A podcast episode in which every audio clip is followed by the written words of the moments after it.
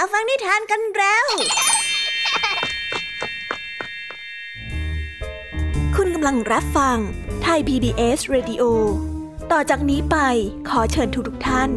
รับฟังรายการ นิทานแสนสนุกสุดหันษา ที่รังสรรค์มาเพื่อน้องๆ ในรายการ Kiss Hour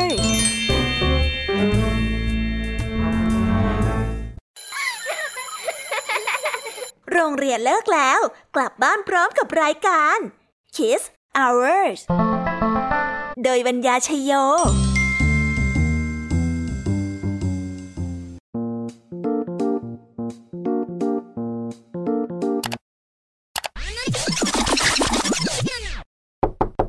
รายการ Kiss Hours กลับมาพบน้องๆออีกแล้วจ้า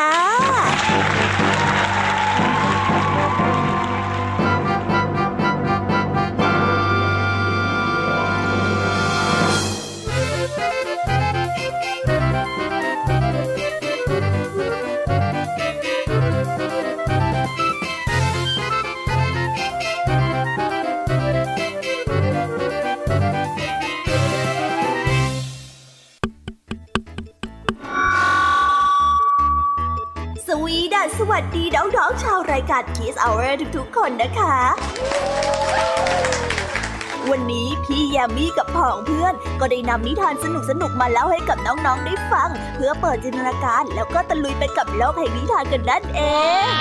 น้องๆ คงอยากรู้กันแล้วใช่ไหมล่ะคะ ว่านิทานที่พวกพี่ได้เตรียมมาฝากน้องๆกันนั้น มีชื่อเรื่องว่าอะไรกันบ้างเดี๋ยวพี่ยามีจะบอกกันเกริ่นไว้ก่อนนะคะ พอให้เรียกน้ำย่อยกันเอาไว้ก่อนนะ ในวันนี้ค่ะ คุณครูไหวใจดีของเราก็ได้จัดเตรียมนิทานพื้นบ้านทางภาคใต้มาฝากน้องๆกันค่ะ ในนิทานเรื่องแรกมีชื่อเรื่องว่านางผมหอม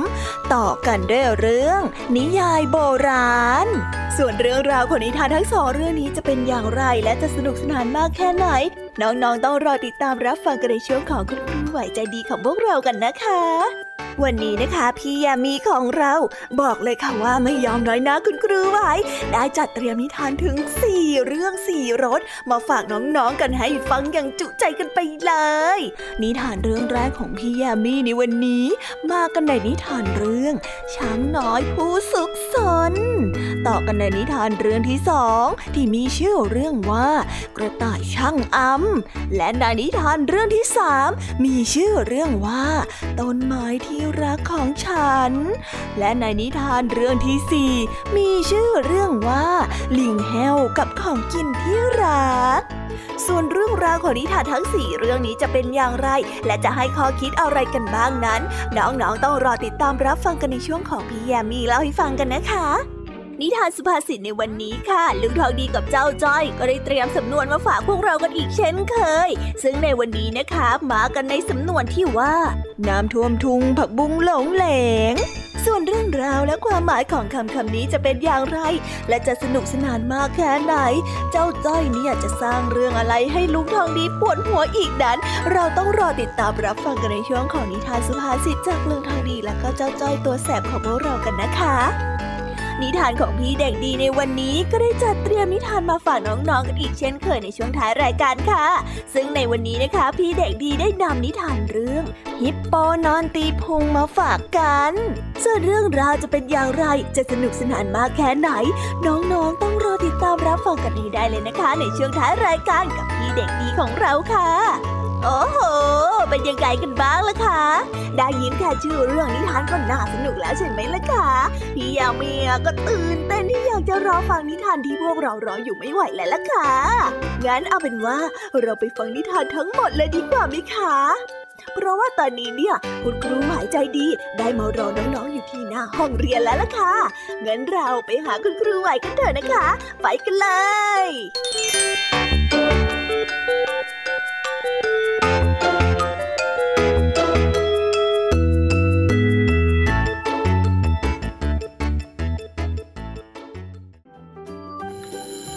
เอ๊ะ เสียงออดดังแล้ว อุ้ย ต้องไปเข้าเรียนแล้วล่ะค่ะ ไม่รอช้า เราไปหาคุณครูไหวกันเถอะ ไปกันเลย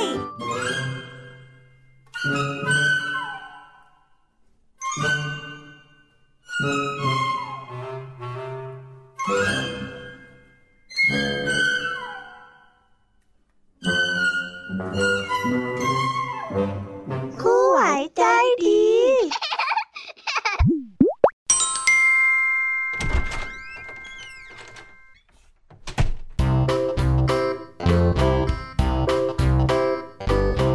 สวัสดีค่ะเด็กๆวันนี้นะคะก็กลับมาพบกับคุณครูไหวกันอีกเช่นเคยค่ะ และแน่นอนนะคะ ว่ามาพบกับคุณครูไหวแบบนี้ ก็ต้องมาพบกับนิทานที่แสนสนุกด้วยกันทั้งสองเรื่อง และในวันนี้คุณครูไหวได้จัดเตรียมนิทานที่แฝงไปด้วยแง่คิดคติสอนใจมาฝากเด็กๆกันค่ะ และในนิทานเรื่องแรก ที่คุณครูไหวได้จัดเตรียมมาฝากกันนั้น มีชื่อเรื่องว่า นางผมหอม ส่วนเรื่องราวจะเป็นอย่างไร และจะสนุกสนานมากแค่ไหน เราไปติดตามรับฟังพร้อม ๆ กันได้เลยค่ะ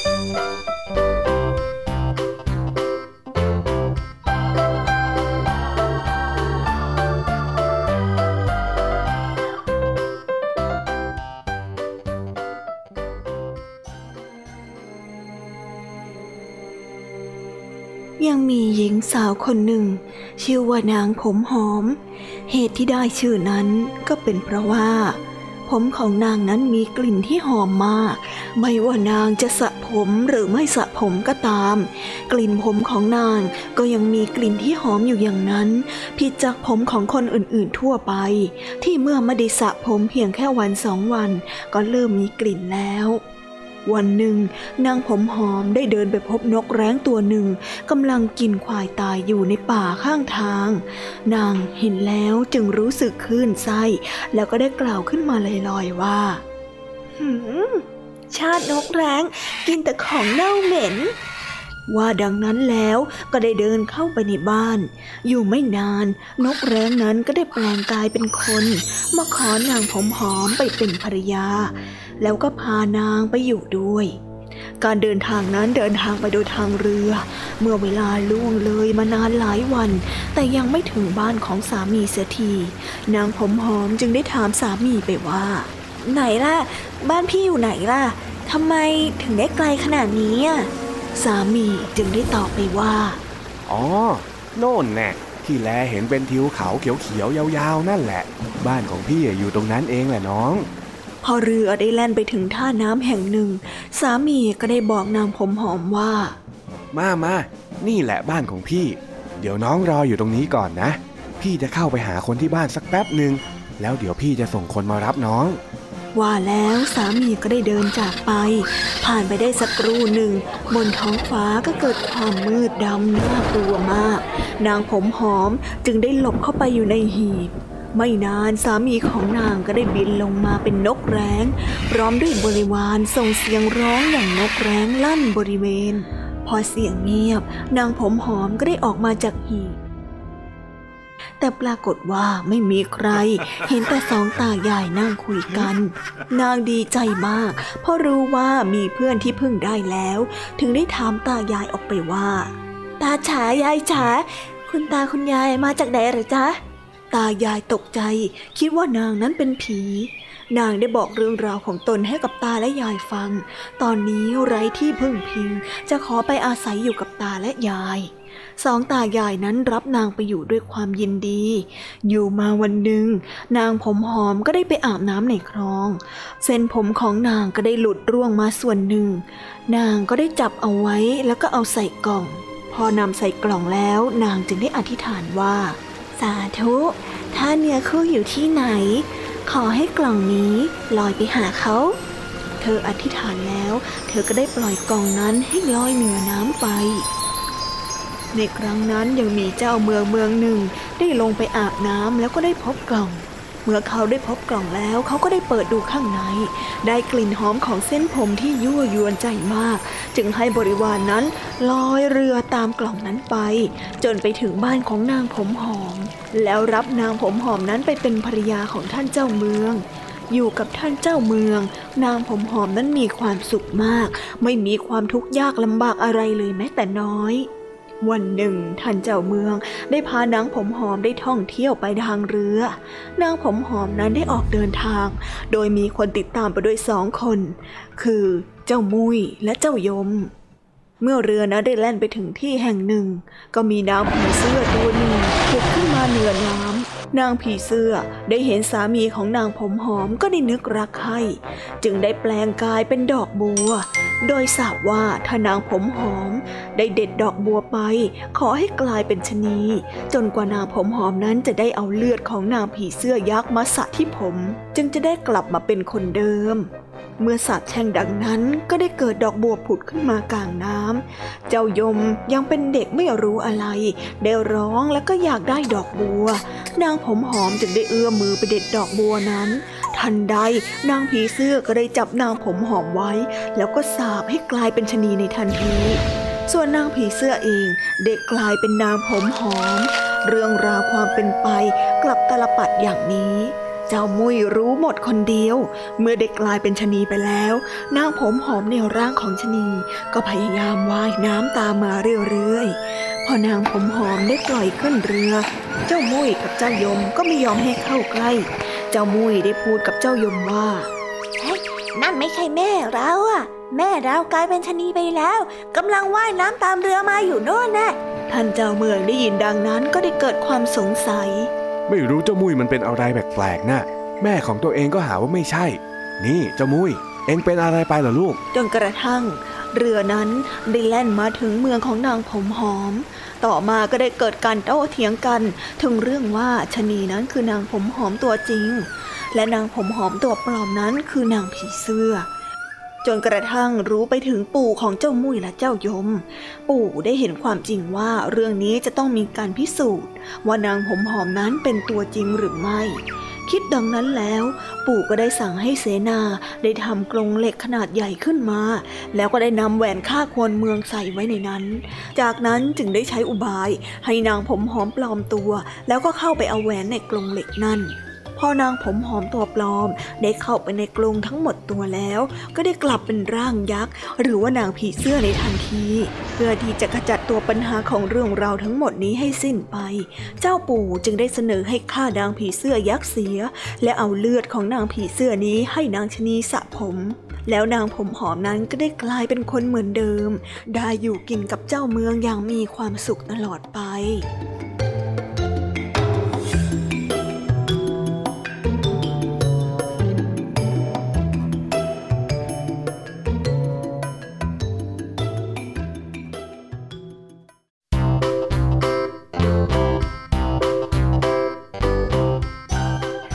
จบกันไปเป็นที่เรียบร้อยแล้วนะคะสำหรับนิทานในเรื่องแรกของคุณครูไหว เป็นไงกันบ้างคะเด็กๆ สนุกกันหรือเปล่าคะ ถ้าเด็กๆสนุกกันแบบนี้เนี่ยงั้นเราไปต่อกันในนิทานเรื่องที่สองของคุณครูไหวกันต่อเลยนะ ในนิทานเรื่องที่สองของคุณครูไหว คุณครูไหวขอเสนอนิทานเรื่องนิยายโบราณ ส่วนเรื่องราวจะเป็นอย่างไร เราไปติดตามรับฟังกันในนิทานเรื่องนี้พร้อม ๆ กันเลยค่ะ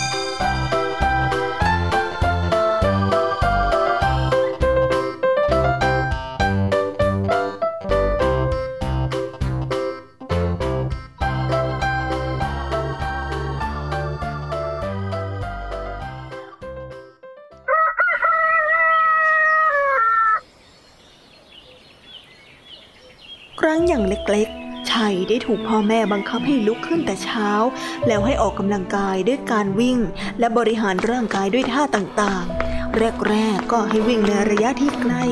คือ10วา แล้วก็ขยับขึ้นมาให้ไกลขึ้นทุกวันทุกวัน จนกระทั่งเป็นวันละหลายกิโลตอนวิ่งใหม่ๆชัยนั้นไม่ค่อยชอบเลย เพราะไม่อยากจะตื่นนอนในตอนเช้ามืด แล้วก็ไม่อยากวิ่งด้วย เพราะมันเหน็ดเหนื่อยและเมื่อยล้า แต่พอวิ่งไปนานๆ ก็เดี๋ยวรู้สึกชอบ ในช่วงแรกมองไม่เห็นเลยว่าการวิ่งนี้จะมีประโยชน์อะไร แต่พออายุ 21 ชัยได้รับการคัดเลือกเข้าเป็นทหาร การวิ่งออกกำลังกายของเขาได้นำมาใช้ประโยชน์ได้ นับว่าเป็นผลดีต่อตัวเขามาก เพราะทหารนั้นต้องออกกำลังกายทั้งเช้าและเย็น ทั้งในระหว่างการฝึกหัด และเมื่อฝึกจบแล้ว อยู่มาวันหนึ่งมหากษัตริย์ ได้ไปเที่ยวที่ป่าเพื่อล่าสัตว์ พร้อมด้วยกำลังพลจำนวนหนึ่ง มีอำมาตย์ขุนนางเหล่าเสนา โดยมีพลทหารชัยอยู่ร่วมด้วย เมื่อไปถึงป่าแล้วก็ได้พบกับกวางตัวหนึ่งสวยงามมาก จึงมีรับสั่งให้อมาตย์เสนาช่วยกันจับมาให้ได้ แต่ไม่ปรากฏว่ามีใครนั้นจับได้เลยแม้แต่คนเดียว พระมหากษัตริย์ทรงเห็นว่า วางนั้นวิ่งขึ้นหน้าไป จึงทรงขับม้าไล่ติดตามไปอย่างรวดเร็ว จนพวกทหารนั้นตามเสด็จไม่ทัน มีแต่พลทหารชัยผู้เดียวที่วิ่งติดตามไปทัน แต่พระมหากษัตริย์กับพลทหารชัยก็ไม่สามารถตามจับกวางได้ ขณะนั้นเป็นเวลาพบค่ำด้วยความเหนื่อย พระมหากษัตริย์จึงได้เสด็จลงมาจากหลังม้าทรงได้หยุดพักเหนื่อยที่ใต้ต้นไทรใหญ่ แล้วก็ได้ตรัสเรียกชัย ให้ช่วยบีบนวดเพื่อคลายเคล็ดคลายยอกให้หน่อย เอ้ย เจ้าชายเอ้ย ช่วยมาบีบนวดให้ข้าหน่อยสิเดี๋ยวข้าจะเล่านิทานให้เจ้าฟังชัยได้บีบนวดจนพระมหากษัตริย์นั้นทรงหลับไป จึงไม่ได้เล่านิทานให้กับชัยได้ฟัง แต่ชัยนั้นไม่ได้คิดอะไร เพราะไม่ได้ถวายการบีบนวด เพราะอยากที่จะฟังนิทาน แต่เพราะความจงรักภักดีต่างหาก เมื่อพระมหากษัตริย์ได้ทรงหลับไปแล้ว ชัยก็ไม่ได้หลับตามพระองค์ หากแต่คอยระแวดระวังพยันตรายที่จะมาแผ่วผ่านพระองค์ครั้นเห็นว่าในป่านั้นมีแต่ความสงบเงียบ คงไม่มีภัยอันตรายใด ๆ เกิดขึ้นแน่ชัยจึงได้เอนหลังแล้วก็นอนหลับพักผ่อน แต่ไม่ได้หลับตา ยังคงดู หูยังคงฟังสถานการณ์อย่างมีสติ ขณะนั้นมีพวกปีศาจคิดว่าพระมหากษัตริย์กับพลทหารชัยหลับกันไปหมดแล้ว จึงได้วางแผนกันว่าจะทำร้ายพระมหากษัตริย์ ข้อความที่ปีศาจสนทนามีดังนี้ ปีศาจตัวหนึ่งได้พูดขึ้นมาว่า พระมหากษัตริย์องค์นี้พูดจาไม่มีสัจจะ บอกว่าจะเล่านิทานให้ทหารฟังก็ไม่เห็นเล่า นี่ก็ยังหลับไปอีกจะเล่าสักหน่อยก็ไม่ได้ เพราะว่าข้าเองเนี่ยก็อยากฟังนิทานเหมือนกัน ปีศาจอีกตัวหนึ่งจึงได้พูดขึ้นมาว่าอ้าวจริงอย่างว่า พวกเราสมควรจะลงโทษให้พวกมันรู้สึกอะไรซะบ้างนะ เจ้าว่ายังไงดีเหรอ ปีศาจตัวที่สามได้พูดต่อไปว่าพรุ่งนี้เช้าตอนพระมหากษัตริย์จะกลับวังพวกเราก็ออกจากต้นไทรแล้วก็ช่วยกันถีบกิ่งไทรให้มันหักลงมาทับให้มันเสียชีวิตดีแม่ถ้า ยังไม่สำเร็จอีก ตอนเสด็จเข้าเมืองเราก็จะผลักกำแพง ให้พังแล้วก็ทับมันลงมา ถ้ายังไม่สำเร็จอีก ตอนที่ประทับในปลากับพระมเหสี เราก็จะเนรมิตงูใหญ่ให้ไปกัดไงชัยได้นอนเอนเฉยๆ ไม่ได้หลับ จึงได้ยินคำพูดของปีศาจทั้งหมดและจดจำไว้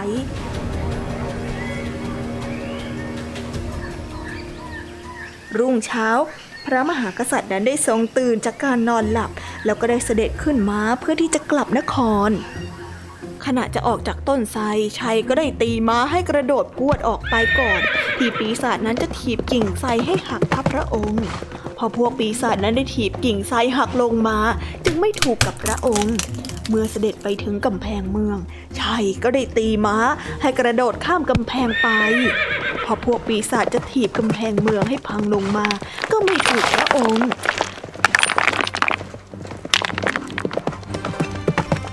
ครั้นเมื่อเสด็จถึงพระราชวัง พระมหากษัตริย์นั้นก็ได้ทรงดำริว่าเฮ้ยเพราะพลทหารชัยแท้ๆ เราถึงได้รอดพ้นอันตรายมาจนถึงสองครั้งสองครา เฮ้ย ขอบคุณเองจริง ๆ ไอ้เจ้าชัยเอ้ย ด้วยความระลึกถึงความดีและความชอบ พระมหากษัตริย์นั้นจึงทรงแต่งตั้งให้ทหารชัย เป็นองคลักษ์คอยติดตามรักษาพระองค์อย่างใกล้ชิด ตกค่ำพระมหากษัตริย์ก็ได้เสด็จเข้าไปประทับในปลางกับพระมเหสี โดยมีองคลักษ์ชัย เฝ้ารักษาอยู่ใกล้ๆพระแท่นพอพระมหากษัตริย์ทรงหลับแล้ว ก็ได้มีงูใหญ่เลื้อยเข้าไปในห้องบรรทมแผ่แม่เบี้ยตั้งท่าที่จะฉกพระมหากษัตริย์ ชัยนั้นคอยระแวดระวังอยู่แล้ว จึงได้เอาดาบฟันที่งูขาดสามท่อน แล้วก็เขี่ยไว้ที่ใต้พระแท่น เขาได้สังเกตดูเลือดงู จะกระเด็นไปเปื้อนอะไรหรือเปล่า ปรากฏว่ามีเลือดงูอยู่น้อยหนึ่งที่ไปติดแก้มของพระมเหสี ชายได้รู้สึกตกใจ ไม่รู้ว่าจะทำเช่นไรดี จึงได้ใช้มือนั้นเช็ดออก เพราะเกรงว่าพระมเหสีนั้นจะทรงตื่นขึ้นมา แล้วจะหาว่าชายนั้นลวนลาม แต่ถ้าไม่เช็ดเลือดงูออก ก็เกรงว่าจะผิดที่ไม่รักษาความปลอดภัยให้เรียบร้อย ขณะที่รีรออยู่ชัยก็ได้ตัดสินใจก้มลงใช้ลิ้นเลียเลือดงูที่แก้มของพระมเหสีพระมเหสีนั้นได้รู้สึกตกใจได้ร้องเรียกพระสวามี แล้วก็ได้กล่าวหาว่าชายนั้นลักจูบพระนาง พระมหากษัตริย์ทรงได้ยินดังนั้น แล้วก็ไม่พอใจรุ่งขึ้นจึงได้ทรงลงอาญาชายสถานหนักด้วยการประหารชีวิตชายนั้นไม่ได้เสียอกเสียใจอะไร เพราะไม่ได้ทำผิด แต่ตัดสินใจทำอะไรไม่รอบคอบไปหน่อย จึงทำให้มีโทษถึงตาย แต่ก่อนที่จะมีโทษประหารชีวิตชายก็ได้กราบทูลออกไปว่า ได้ฝ่าละอองธุลีพระบาท ความผิดที่ข้าพระองค์ทำไปนั้น สมควรต่อการโดนประหารชีวิตแล้วพะยะค่ะแต่ก่อนที่จะตายข้าพระองค์อยากขอเล่าความจริงบางอย่าง ให้พระองค์ท่านได้ทราบก่อนพระเจ้าค่ะ พระมหากษัตริย์ก็ได้ตรัสออกไปว่า ไหน เจ้ามีอะไรจะแก้ตัวก็ว่ามาไอ้เจ้าชัย เมื่อได้รับพระบรมราชานุญาตแล้ว องครักษ์ชัยก็ได้กลับทูลเรื่องราวทั้งหมด ตั้งแต่ตอนต้นที่ปีศาจนั้นพูดคุยกันว่าจะทำร้ายพระองค์ จนกระทั่งถึงเรื่องราวในห้องบรรทม โดยเฉพาะตอนที่เลือดของงูไปเปิดที่แก้มของพระมเหสี ก็เพื่อมิให้พระองค์ ทรงระแวงในเรื่องของโลหิตติดพระปราง เมื่อได้กราบทูลให้ทรงทราบแล้ว ชัยก็ได้นำสื่อพยาน โดยให้เสด็จไปทอดพระเนตรดูศพงูที่ใต้แท่นพระบรรทม พระมหากษัตริย์นั้นทรงเห็นว่าเป็นจริง จึงได้ผ่อนคลายหายกลิ้ว และมีรับสั่งให้งดเว้นการลงโทษประหารชีวิต ต่อมาในเวลาไม่นานนัก พระมหากษัตริย์นั้นก็ได้มีรับสั่งให้ประชุมเสนาอำมาตย์ราชมนตรี ให้แต่งตั้งองครักษ์ชัยขึ้นเป็นกษัตริย์ปกครองบ้านเมืองแทนพระองค์สืบไป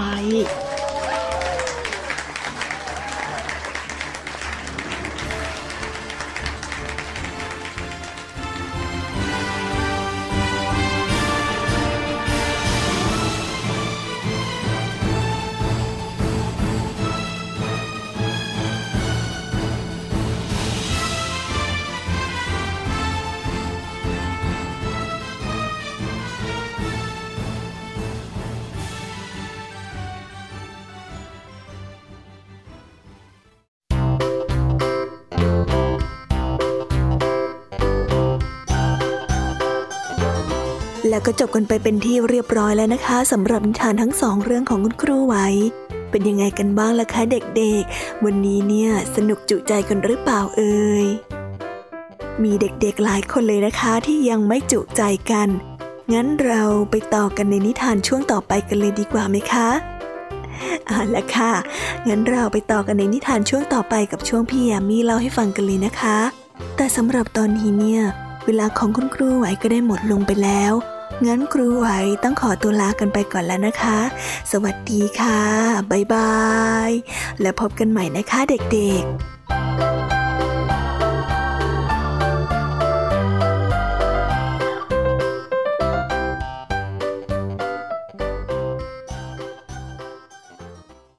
เพียงแค่มีสมาร์ทโฟน ก็ฟังได้ ไทย PBS digital Radio สถานีวิทยุดิจิทัลจากไทย PBS เพิ่มช่องทางง่าย ๆ ให้คุณได้ฟังรายการดีๆ ทั้งสดและย้อนหลัง ผ่านแอปพลิเคชันไทย PBS Radio หรือเวอร์ไบเว็บ Thai PBS Radio com Thai PBS digital Radio infotainment for all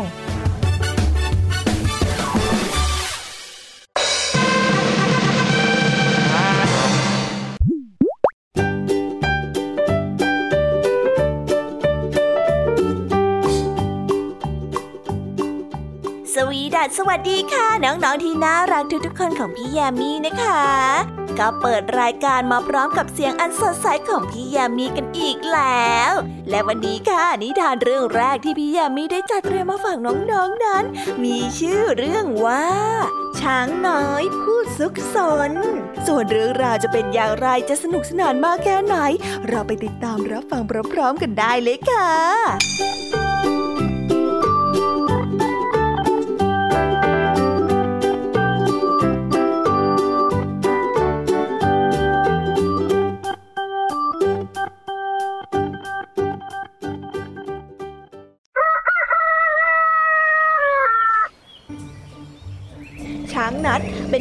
ช้างนัดเป็นช้างที่ชอบวิ่งเล่นในเวลาที่อยู่ในป่าอย่างมีความสุข พ่อแม่เองก็ชอบที่ช้างนัดนั้นเป็นเด็กที่ซึกซนแล้วรู้จักเรียนรู้ในสิ่งต่างๆ รอบตัว แต่เพราะว่าช้างนัดยังอ่อนต่อโลกมากนัก เขายังไม่รู้ว่าโลกภายนอกนั้นมีอันตรายมากมายรออยู่หากเขาขาดความรู้และประสบการณ์ในการออกไปเผชิญโลกภายนอก อาจทำให้ช้างนัดนั้นมีอันตรายได้ พ่อแม่จึงไม่ปล่อยให้ช้างนัดออกไปเที่ยวเล่นเชือกเดียว ทุกครั้งที่ช้างนัดออกไปเที่ยว จึงมีพ่อและแม่คอยดูแลอยู่เสมอ ถึงในใจจะเบื่อที่พ่อกับแม่นั้นคอยประกบอยู่ตลอดเวลา แต่ช้างนัดก็เก็บความไม่ชอบใจนั้นไว้ แล้วก็รอโอกาสที่จะหนีไปเที่ยวเพียงลำพัง และแล้ววันที่ช้างนัดเฝ้ารอก็มาถึง เมื่อวันที่พ่อและแม่ออกไปจิบน้ำชากับบรรดาพ่อแม่สิงโต ช้างนัดจึงได้มีโอกาสแอบหนีพ่อกับแม่มาเที่ยวเล่นตามลำพัง โดยตั้งใจว่าจะรีบกลับบ้านมาก่อนที่พ่อแม่นั้นจะกลับมาช้างนัดได้ออกไปวิ่งเล่นตามสถานที่ต่างๆ ที่เขาเคยมากับพ่อและแม่ จนมาถึงบริเวณน้ำตก ซึ่งเป็นจุดที่พ่อและแม่ไม่เคยอนุญาตให้เขาลงไปเล่นเพียงลำพังเลย วันนี้น้ำในลำธารใสมาก ช้างนัดจึงได้อดใจไม่ไหว แล้วก็กระโดดลงไปในน้ำ ที่จะเล่นอย่างระมัดระวัง และจะไม่ให้เลยเวลาที่วางแผนเอาไว้ และแล้วเรื่องที่ไม่คาดฝันก็ได้เกิดขึ้น เมื่อช้างนัดนั้นเผลอวิ่งเล่นไปในบริเวณน้ำลึกทำให้เขาพลาดแล้วก็จมลงไปในน้ำช้างนัดพยายามร้องขอความช่วยเหลือ แต่บริเวณนั้นก็ไม่มีใครเหลืออยู่เลยเออช่วยด้วยช่วยด้วยช่วยด้วยเออใครก็ได้ช่วยดีเออ ช่วยด้วยช้างนัดพยายามร้องขอความช่วยเหลือ แต่บริเวณนั้นก็ไม่มีใครอยู่เลย เขาพยายามตีขาเพื่อพยุงตัวอย่างสุดกำลัง แต่เขาก็ว่ายน้ำไม่เป็นทำให้เขานั้นไม่ลอยขึ้นเหนือน้ำอย่างที่เขาได้ตั้งใจไว้ ลูกนัด ลูก ในขณะที่ช้างนัดกำลังจมน้ำไป เขาได้ยินเสียงพ่อและแม่ตะโกนเรียกชื่อของเขา ทั้งคู่ได้ใช้งวงเกี่ยวที่ตัว แล้วก็ลากช้างนัดขึ้นมาจากน้ำได้ทันที ก่อนที่ช้างนัดจะจมลงไปพ่อกับแม่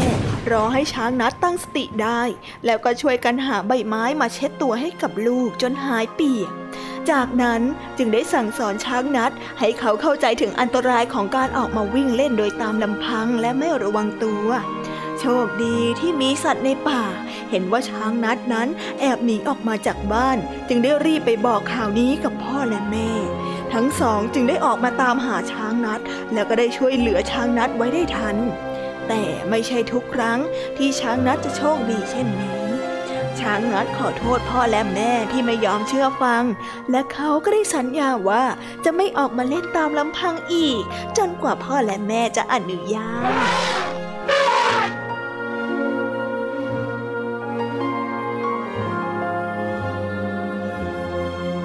นิทานเรื่องนี้ก็ได้สอนให้เรารู้ว่า ไม่ควรที่จะหนีไปเที่ยวที่ไหนคนเดียว ที่ไกลสายตาจากพ่อแม่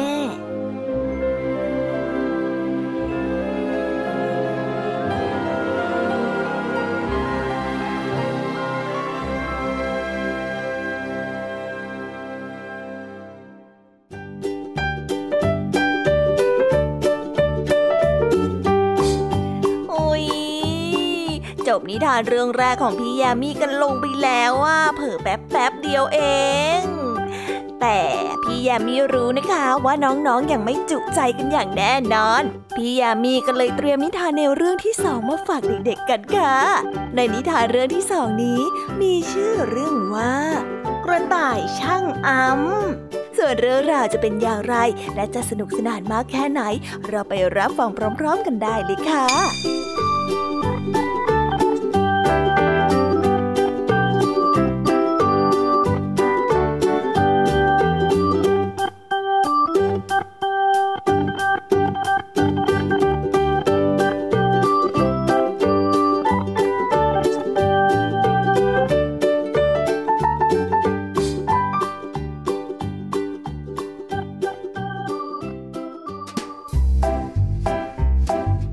ระต่ายมารี เป็นกระต่ายที่ขี้เกียจแล้วก็ชอบสร้างเรื่องราวให้เพื่อนๆกลัว อย่างเช่น เมื่อหลายอาทิตย์ก่อน เธอได้รีบวิ่งไปหาเพื่อนๆในฝูง แล้วก็ได้ตะโกนบอกว่าแย่แล้วแย่แล้ว งูเขียวกำลังมา รีบหนีแล้ว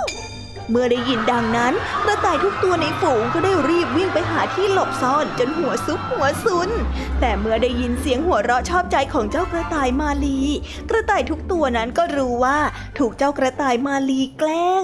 พวกกระต่ายทุกตัวได้โกรธเป็นอย่างมาก ต่างรุมต่อว่าเจ้ากระต่ายมาลีที่ล้อเล่นกับสิ่งที่อันตรายที่ไม่ควรจะล้อ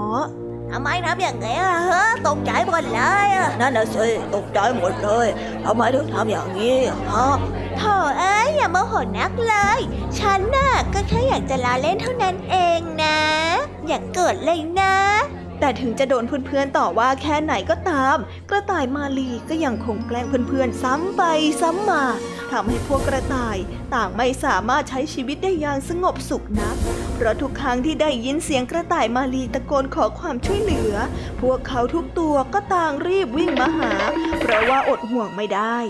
แต่เมื่อมาถึงทุกตัวก็ต้องเจอแต่เหตุการณ์เดิมๆ จนเพื่อนๆ นั้นเอื้อมระอาที่จะตักเตือนโอ้ยไม่ไหวจริงๆ จนกระทั่งวันหนึ่งกระต่ายมาลีนั้นได้เกิดถูกงูเขียวจับตัวไว้ได้จริงๆ เธอได้รีบตะโกนร้องขอความช่วยเหลือจากเพื่อนๆช่วยด้วย ใครก็ได้ช่วยฉันที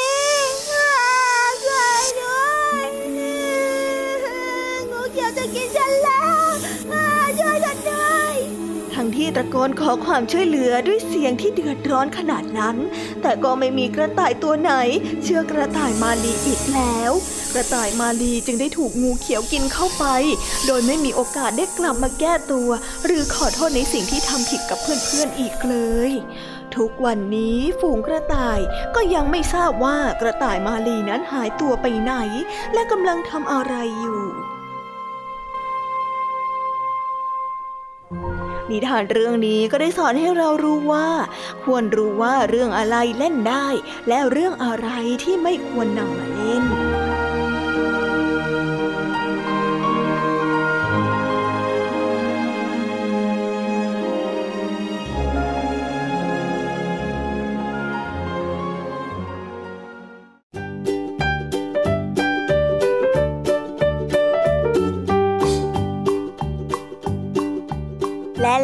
บกันไปแล้วนะสำหรับนิทานในเรื่องที่สองของพี่ยามีเป็นไงกันบ้างคะน้องๆ สนุกจุใจกันแล้วหรือยังเอ่ยฮะอะไรนะคะ ยังไม่จุใจกันหรอ ไม่เป็นไรค่ะน้องๆ พี่ยามีเนี่ย ได้เตรียมนิทานในเรื่องที่สามมารอน้องๆอยู่แล้วงั้นเราไปติดตามรับฟังกันในนิทานเรื่องที่สามกันต่อเลยดีไหมคะ ส่วนเรื่องราวจะเป็นอย่างไรจะสนุกสนานมากแค่ไหน เราไปรับฟังกันในนิทานเรื่องนี้พร้อม ๆ กันเลยค่ะ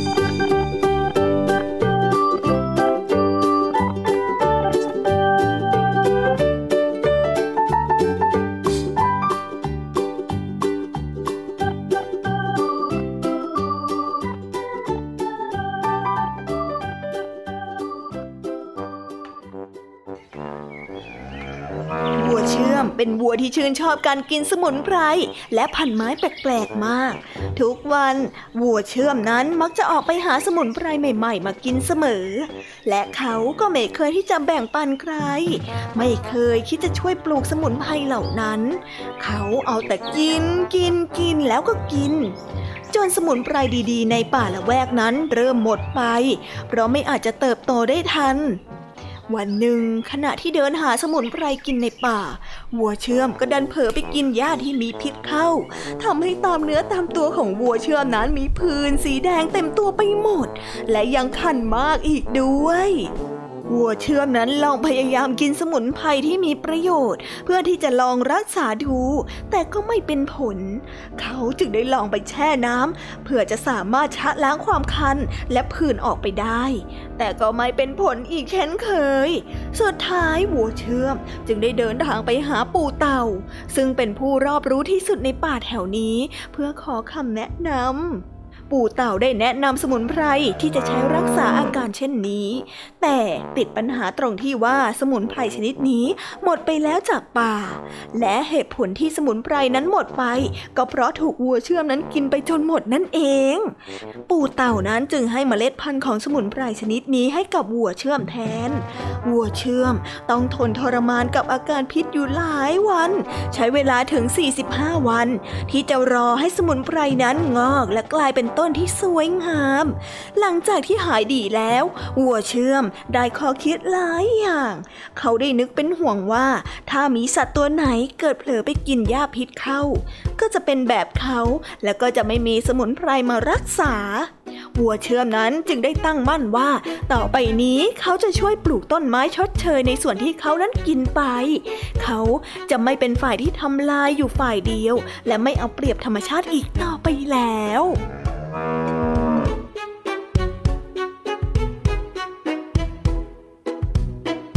ิทานเรื่องนี้ก็ได้สอนให้เรารู้ว่า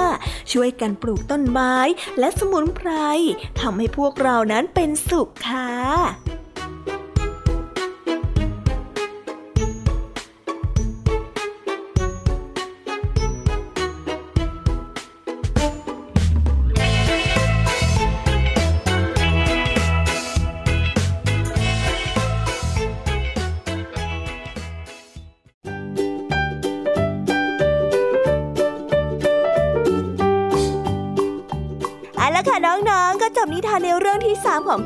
กันลงไปเป็นที่เรียบร้อยแล้วนะ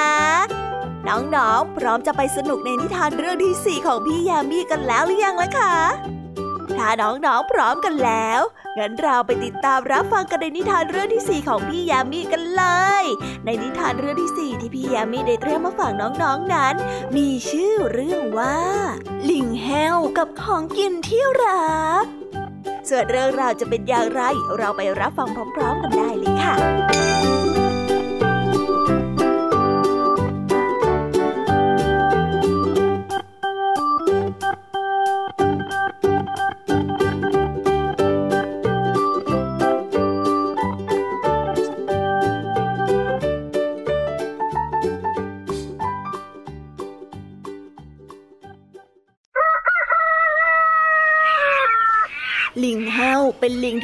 อบการกิน เขากินทุกอย่างที่พบเจอ แม้ว่าของบางอย่างนั้นลิงตัวอื่นจะไม่กิน แต่เขาก็มักจะลองกินอยู่เสมอ ตั้งแต่ผลไม้ เปลือกไม้ ดิน ขนนก หรืออะไรก็ตามที่เอาเข้าปากและกลืนลงคอได้ สิ่งนั้นสำหรับลิงแห้วคือของกินทั้งนั้น แต่นิสัยช่างกินของลิงแห้วได้ดูรุนแรงขึ้นเรื่อยๆ เพราะจากที่เขาเคยมีมื้ออาหารวันละสามมื้อต่อวัน ก็ขยายเป็นห้ามื้อต่อวันสิบมื้อต่อวัน และสุดท้ายก็ได้กลายเป็นกินทั้งวันบ่อยครั้งลิงแห้วก็ไม่ได้รู้สึกว่าตนเองนั้นหิว เขาก็อยากที่จะกิน เพียงเพราะว่าเขานั้นรู้สึกอยากที่จะกิน วันหนึ่งลิงแห้วไปเที่ยวใกล้ๆกับบ้านของมนุษย์ เขานั้นได้พบกับวัตถุ รูปทรงประหลาด มีน้ำหนักและมีกลิ่นโลหะจากมัน แต่ด้วยความที่สิ่งนั้นมีสีเหลืองเหมือนกับกล้วย ลิงแห้วจึงไม่สามารถห้ามใจตัวเองได้ เขาได้กลืนสิ่งนั้นลงท้องไป โดยที่ไม่รู้ได้ซ้ำว่านั่นคืออะไร และสามารถกินได้หรือไม่ เย็นวันนั้นลิงแห้วได้เกิดอาการปวดท้องอย่างหนัก เขาได้ร้องไห้ฟูมฟายด้วยความทรมาน จนหมอลิงประจำฝูงได้รีบออกมาดูอาการ เมื่อลองจับจับลูบลูบไปที่ท้องของเจ้าลิงแห้ว หมอลิงก็ได้พบว่ามีวัตถุแข็งๆบางอย่างอยู่ในท้องของลิงแห้ว หมอลิงบอกว่า เขาจำเป็นที่จะต้องผ่าท้อง เอาวัสดุชิ้นนี้ออกมา เพื่อให้แน่ใจว่านั่นคืออะไรไม่นะหมอลิง ถ้าผ่าก็ต้องเจ็บนะสิไม่ผ่าลิงแห้วได้โวยวาย นี่ หรือว่าหนูจะยอมทนเจ็บอยู่แบบนี้ล่ะ ถ้าไม่ให้หมอผ่าเนี่ย หมอไม่ช่วยแล้วนะ เมื่อหมอลิงยืนยันเช่นนั้น ลิงแห้วจึงไม่มีทางเลือก นอกจากยอมถูกผ่าตัด หลังผ่าตัดเสร็จ หมอลิงก็ได้พบน็อตสีเหลืองอยู่ในท้องของลิงแห้วนอกจากนี้ก็ได้เจอเศษกระเบื้อง ถุงพลาสติกและของอื่นๆอีกมากมาย ซึ่งสิ่งเหล่านี้น่าจะเป็นสาเหตุที่ทำให้ลิงแห้วนั้นปวดท้อง เมื่อหมอได้เอาสิ่งของต่างๆ ออกมาจากลิงแห้ว ลิงแห้วก็ได้หายปวดท้องเป็นปลิดทิ้งแต่ก็ต้องแลกมาด้วยรอยแผลเป็นที่ท้องของลิงแห้ว ที่ไม่มีวันจางหายไป เพราะต้องทนทรมานเป็นอย่างมาก ลิงแห้วจึงได้สัญญากับตัวเองว่า เขาจะไม่กินอะไรด้วยความอยากอีกแล้ว เขาจะตรวจสอบให้แน่ใจว่าอะไรกินได้หรือว่าอะไรกินไม่ได้ และจะกินอาหารตามความเหมาะสมที่ร่างกายต้องการเท่านั้น ตั้งแต่นั้นเป็นต้นมา ลิงแห้วก็มีนิสัยที่กินอะไรที่ดีขึ้น ไม่กินทั้งวันทั้งคืนเหมือนแต่ก่อน นั่นทำให้เขาพบว่า เขานั้นมีความสุขกับการใช้ชีวิตมากยิ่งขึ้น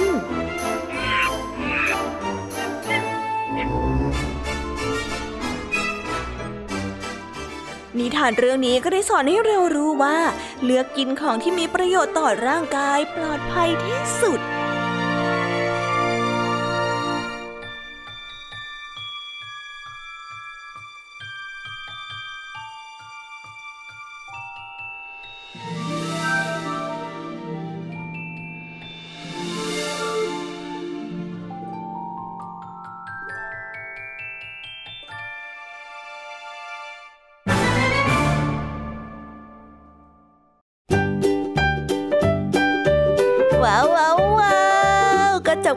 ที่เรียบร้อยแล้วนะคะสำหรับนิทานของพี่ยามีเป็นไงกันบ้างคะเด็กๆ ได้ข้อคิดหรือว่าคติสอนใจอะไรกันไปบ้าง อย่าลืมนำไปเล่าให้กับเพื่อนๆที่โรงเรียนได้รับฟังกันด้วยนะคะ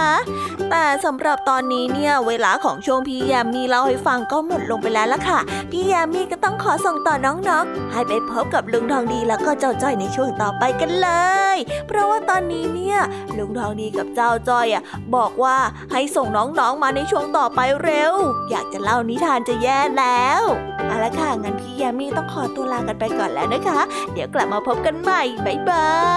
ยไปหาลุงทองดีกับเจ้าจอยกันเลยค่ะ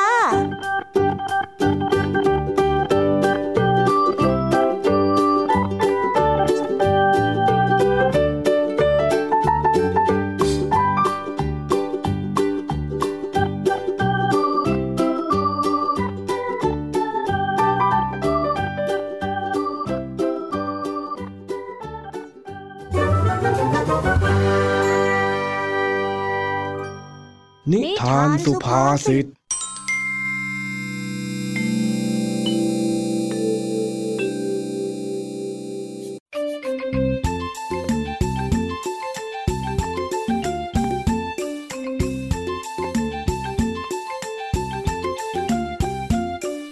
วันนี้เจ้าจ้อย กลับมาจากเข้าค่ายที่โรงเรียน ก็เลยแวะหาลุงทองดี เพื่อที่จะเอาพระมาคืนลุงทองดีถึงที่บ้าน ลุงทองดีจ๋าเออ อะไรล่ะเจ้าจ้อย เอ็งเป็นอะไรของเอ็งอีกฮะ เสียงเจื่อยแจ้วมาแต่ไกลเชียว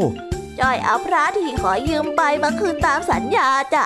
เออเออดีมาก มันต้องรู้จักรักษาสัญญาแบบนี้สิ คราวหน้ามีอะไรค่อยหน้าให้ยืมหน่อยแน่นอนอยู่แล้วจ้ะลุงทองดี ตอนเนี้ยจอยไม่ใช่คนเดิมแล้วนะ อ้าว ถ้าไม่ใช่คนเดิมแล้วเองจะเป็นใครไปได้ล่ะฮะเจ้าจอย ก็เป็นจอยคนใหม่ที่ใช้ลายกว่าเดิมยังไงล่ะจ๊ะอะไรของเองเนี่ย ใช้ลงใช้ลายอะไรของเองฮะไปเข้าค่ายแค่ไม่กี่วันก็พูดจาไม่รู้เรื่องซะแล้วนะ งั้นข้าไปเข้าห้องน้ำก่อนละข้าปวดท้อง เดี๋ยวก่อนสิลุงฟังจ้อยเล่าก่อนก็จ้อยไปเข้าค่ายอบรมภาษาไทยมายังไงล่ะจ๊ะลุง ตอนนี้จ้อยมีความรู้เกี่ยวกับภาษาไทยเต็มไปหมดเลยล่ะลุง เนี่ยเพื่อนเพื่อนในค่ายเขาก็เรียกจ้อยกันว่า สุนทรจ้อยด้วยแหละครับพอสุนทรจ้อย แล้วทำไมเขาถึงเรียกเองกันแบบนั้นล่ะรีบบอกด้วยนะ เดี๋ยวข้าจะไปเข้าห้องน้ำก็ ก่อนที่จะไปค่ายนะ่ะจ้อยกับไอ้แดงแล้วก็ไอ้สิงไปเล่นเตะบอลกันที่สนามกลางหมู่บ้านแล้วจู่ๆพวกเด็กผู้หญิงก็เดินมาหาพวกจ้อย แล้วก็มาขอเล่นบอลด้วยจ้อยก็เลยบอกว่าไม่ได้นะ เป็นผู้หญิงจะมาเล่นบอลได้ยังไงกันจ้อยก็เลยไล่เด็กผู้หญิงพวกนั้นไปเล่นกระโดดยางเดี๋ยวเดี๋ยวเดี๋ยวแล้วมันไปเกี่ยวอะไรกับการเป็นสุนทรของเองวะฮะไอ้จ้อย ก็ ก็หลังจากที่จ้อยกำลังจะไล่พวกผู้หญิงไปไงจ๊ะลุง พวกผู้หญิงก็บอกจ้อยว่าพรุ่งนี้อย่าลืมเข้าค่ายที่โรงเรียนนะ จ้อยก็เลย นึกไปว่า เออพรุ่งนี้มีค่ายนี่วะ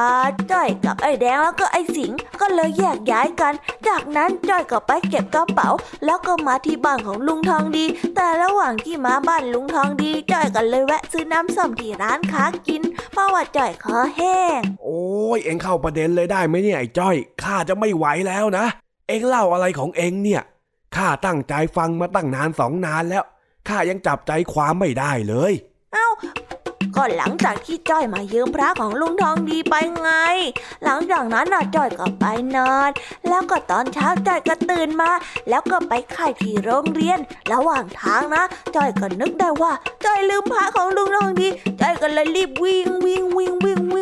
ก็วิ่งกลับมาที่บ้าน พอจ้อยวิ่งมาถึงนะจ้อยก็เอาพระไปจ้อยก็วิ่งวิ่งวิ่งวิ่งวิ่งเพื่อไปค่ายต่อ ไอ้จ้อยข้าขอแบบเนื้อเนื้อเล่าง่ายง่ายๆสั้นๆ กระชับ ไม่ต้องเกิน เอ็งเข้าเรื่องเลยได้ไหมก็ ก็ตอนที่ไปค่ายไงลุง เขาก็มีกิจกรรมให้เล่นเยอะแยะเต็มาหมดเลย แล้วพวกเพื่อนๆก็ส่งให้จ้อยอไปเป็นตัวแทน แต่ตอนแรกจ้อยจะไม่ไปนะ เพราะว่าจ้อยอะเขินจ้อยก็เลยบอกเพื่อนๆไปว่า เอ้ย ไม่ไปข้าไม่กล้าไปไม่เอาหรอก แต่เพื่อนของจ้อยก็บอกว่าไปเถอะไปเถอะจ้อยก็เลยต้องไปอะข้าชักจะรำคาญแล้วนะไอ้จ้อย เอ็งเล่าอะไรของเอ็งเนี่ย พูดมาคำเดียวเลย ว่าทำไมเขาถึงเรียกเอ็งว่าสุนทรจ้อยอ่าจจอยชนะประกวดตอบความหมายของคำสุภาษิตจ้ะเออ ก็แค่นั้นแหละ เอ็งเนี่ยมันน้ำท่วมทุ่งผักบุ้งโหรงเหรงจริง ๆ เลยเชียว โอ้ยถอยก่อนข้าจะไปเข้าห้องน้ำอ้าวโอ๊ยแล้วมาว่าจอยเป็นผักบุ้งนี่ยังไงอะลุง มาบอกความหมายจอยก่อน โอ้ยน้ำท่วมทุ่งผักบุ้งโหรงเหรงมันเป็นสำนวนไทย ที่แปลว่าพูดจามากมาย แต่ก็ได้สาระแค่น้อยนิดยังไงล่ะ อ้าว แล้วมันเป็นยังไงเหรอจ๊ะลุง แล้ว แล้วนิทานละจ๊ะลุง โอ้ยไอ้จ้อย น้ำท่วมทุ่งผักบุ้งหลงเหลง ก็คือการที่เอ็งเล่าเรื่องมาทั้งหมด แต่มันไม่มีสาระอะไร นอกไปจากการแข่งตอบความหมายของสุภาษิตนั่นแหละ เล่ามาซะยืดยาว ทั้งๆทที่สาระมันก็มีแค่นั้น สำนวนนี้มันก็เลยเหมือนเอ็งยังไงล่ะ ถอยสิอ่าแล้วนิทานละลุง โอ้ยไม่มีแล้ว วันนี้ข้าขอละข้าจะไปเข้าห้องน้ำฮะเดี๋ยวที่ลุง เดี๋ยวก่อนลุงทองดี ไม่สนใจแล้วโว้ยอ้าวทิ้งเราไปเฉยเลยนั่นโอ้ลุงทองดีนะลุงทองดี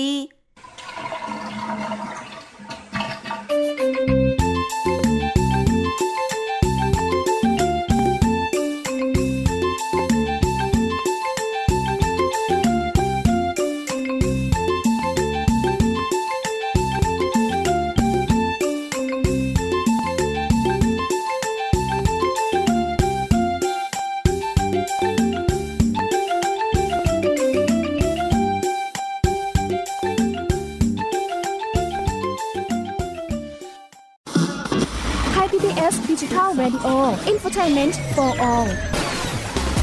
สถานีที่คุณได้ทั้งสาระและความบันเทิงบนคลื่นระบบดิจิทัล ทุกวัน 6 โมงเช้าถึง 3 ทุ่ม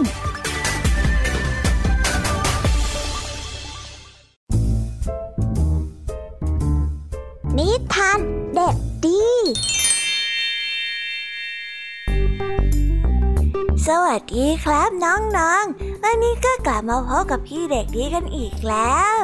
และแน่นอนว่ามาพบกับพี่เด็กดีแบบนี้ ก็ต้องกลับมาพบกับนิทานที่แสนสนุกกันในช่วงท้ายรายการ และวันนี้นะครับ พี่เด็กดีก็ได้เตรียมนิทานเรื่องฮิปโปนอนตีพุงมาฝากกัน ส่วนเรื่องราวจะเป็นอย่างไร ถ้าน้องๆออยากจะรู้กันแล้ว งั้นเราไปติดตามรับฟังกันได้เลยครับ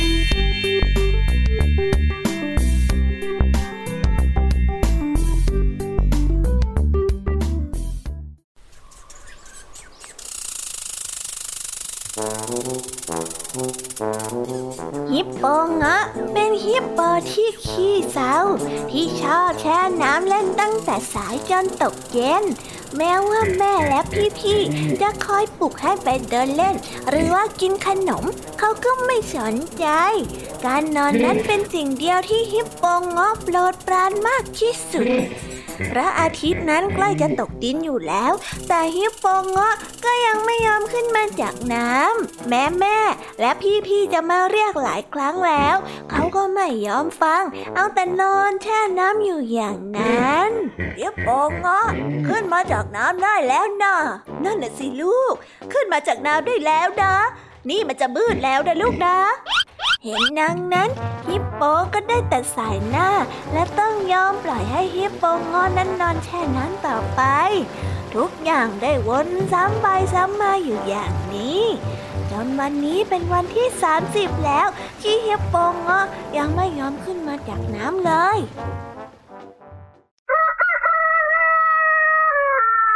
แม่ของฮิปโปงะเป็นห่วงจนทนไม่ไหว จึงได้อ้อนวอนแล้วก็ขอร้องให้ลูกชายนั้นขึ้นมาจากน้ำได้แล้วงอขึ้นมาจากน้ำได้แล้วลูก แม่เป็นห่วงนะทำแบบนี้ทำไมฮะ ขึ้นมาจากน้ำได้แล้ว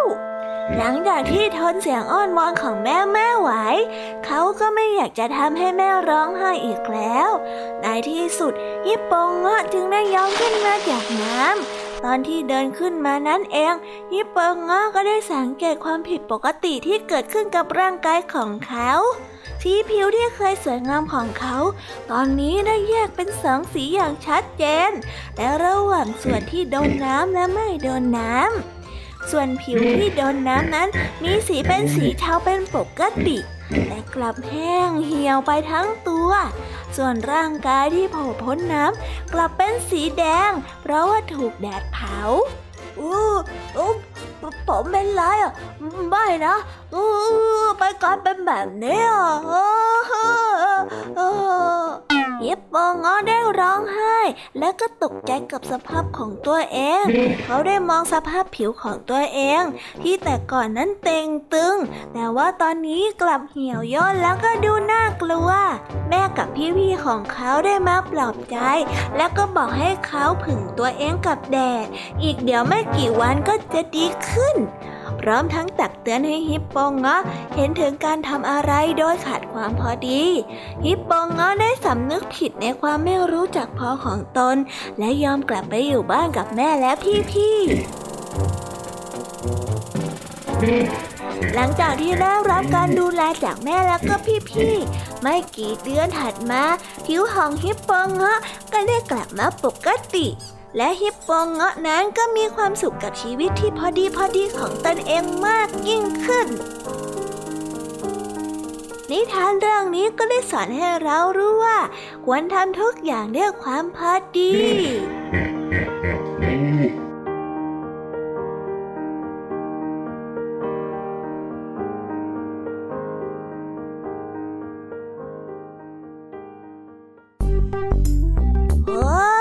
ก็จบกันไปเป็นที่เรียบร้อยแล้วนะครับสำหรับนิทานของพี่เด็กดีในวันนี้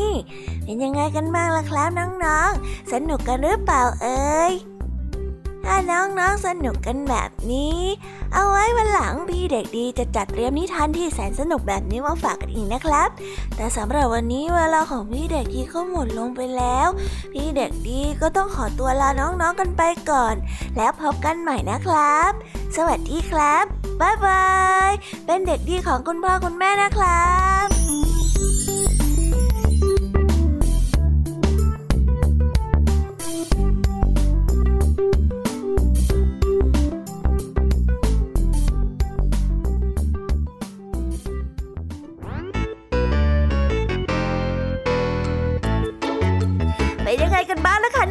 สำหรับนิทานหลากหลายเรื่องราวที่ได้รับฟังกันไปในวันนี้ สนุกกันหรือเปล่าเอ่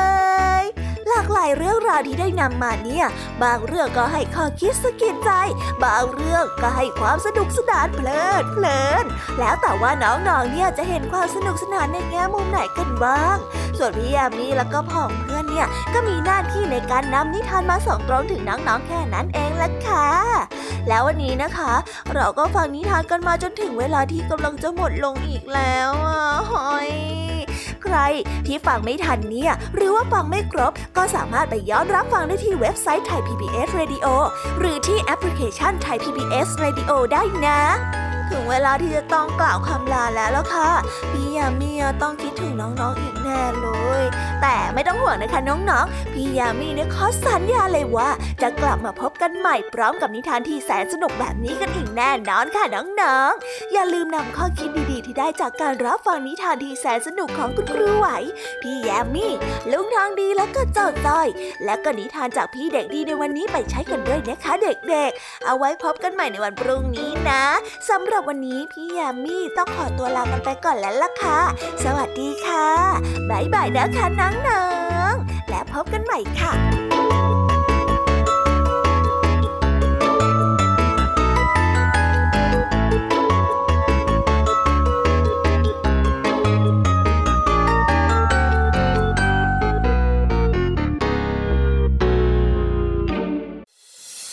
ตามรับฟังรายการย้อนหลังได้ที่เว็บไซต์และแอปพลิเคชันไทย PBS Radio ไทย PBS ดิจิทัล Radio วิทยุข่าวสารสาระ เพื่อสาธารณะและสังคม